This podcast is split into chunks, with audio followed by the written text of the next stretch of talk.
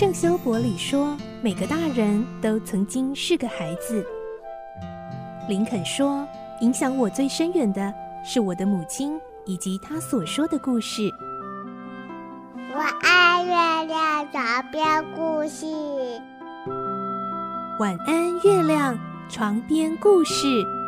小青姐姐邀请每一位大孩子、小孩子一起听故事，不管多忙，也要和你一起听故事。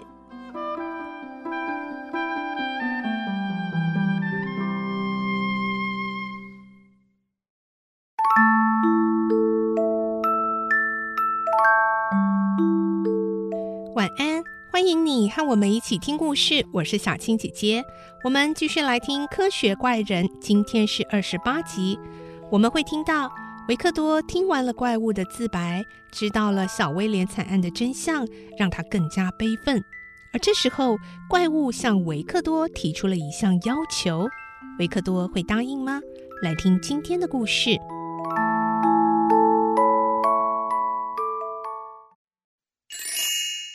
科学怪人二十八集要求。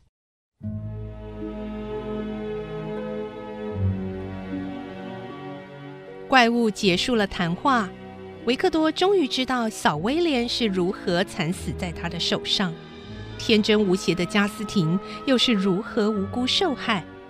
维克多愤怒地大吼：“恶魔！你这个没有人性的恶魔！”怪物却淡淡地说。别这么激动，今天我不是来找你吵架的，我是来向你提出一个要求。我相信这是我的权利。要求？你也配跟我谈要求？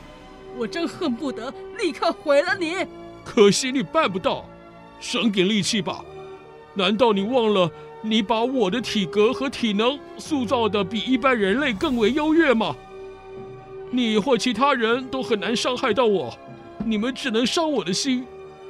是的，我已经彻底觉悟了，任何人都不会愿意和我为伴，即使是你，我亲爱的创造者也是一样。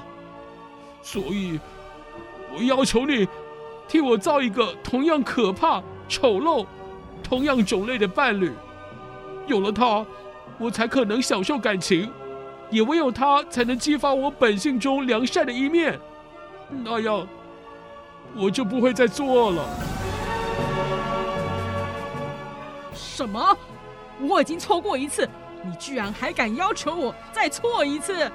你要讲点道理啊，维克多·法兰康斯坦！我刚才已经说过了，我将这个要求视为我应得的权利。难道你没听懂吗？只要有人对我亲切和善，我一定会以千百倍的善意回报他们。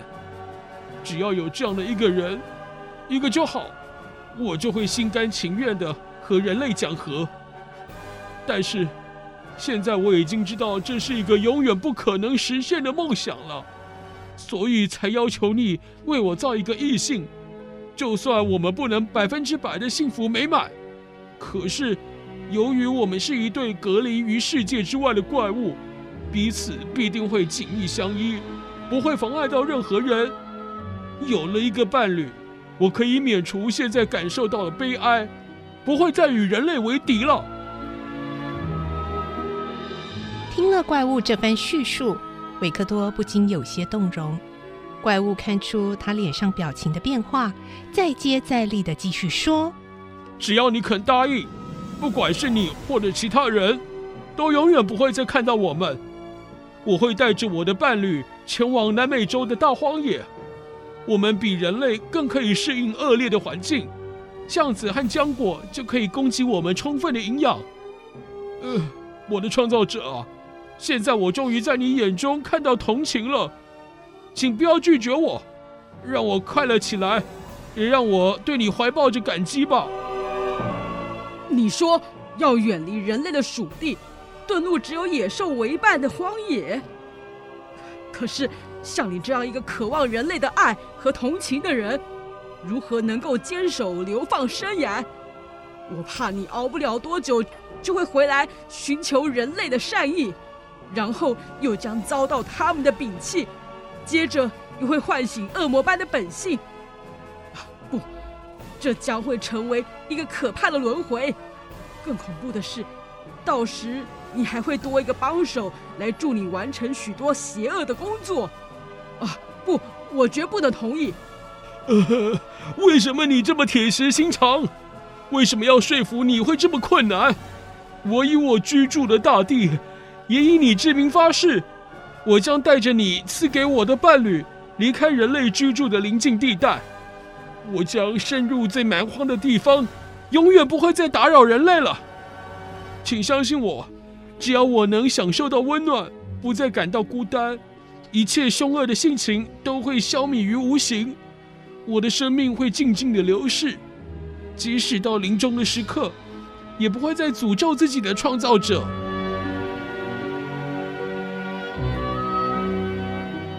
维克多想着怪物刚才说的故事，在他生命刚开始的时刻，他确实表现得相当良善，甚至有不少美德。是后来接二连三遭到人类无情的对待，才逐渐泯灭了良知。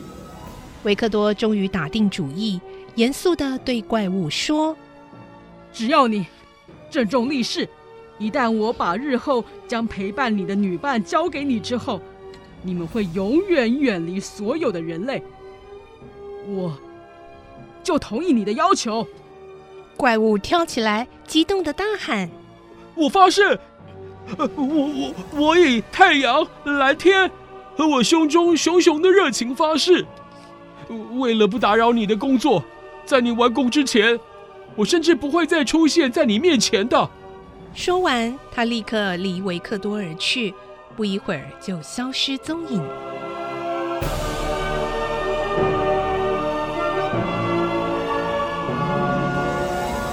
维克多赶紧下山，因为马上就要天黑了。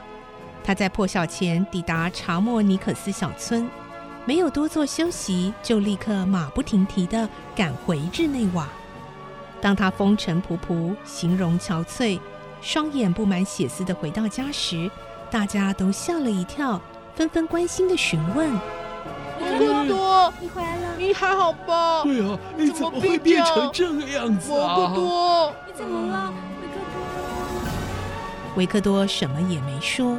现在他的心里只有一个清晰的概念：为了拯救亲爱的家人。他必须致力于一项恐怖的任务。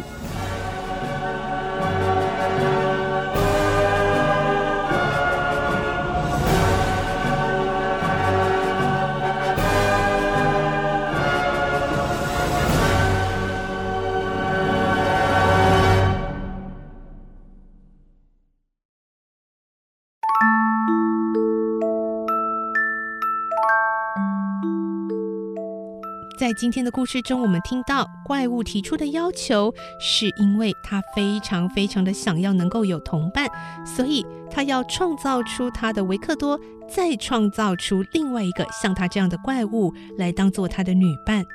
而维克多也答应了，为了要拯救他亲爱的家人，在未来的日子能够免于恐惧与灾祸。他能够完成这项任务吗？还是维克多会反悔呢？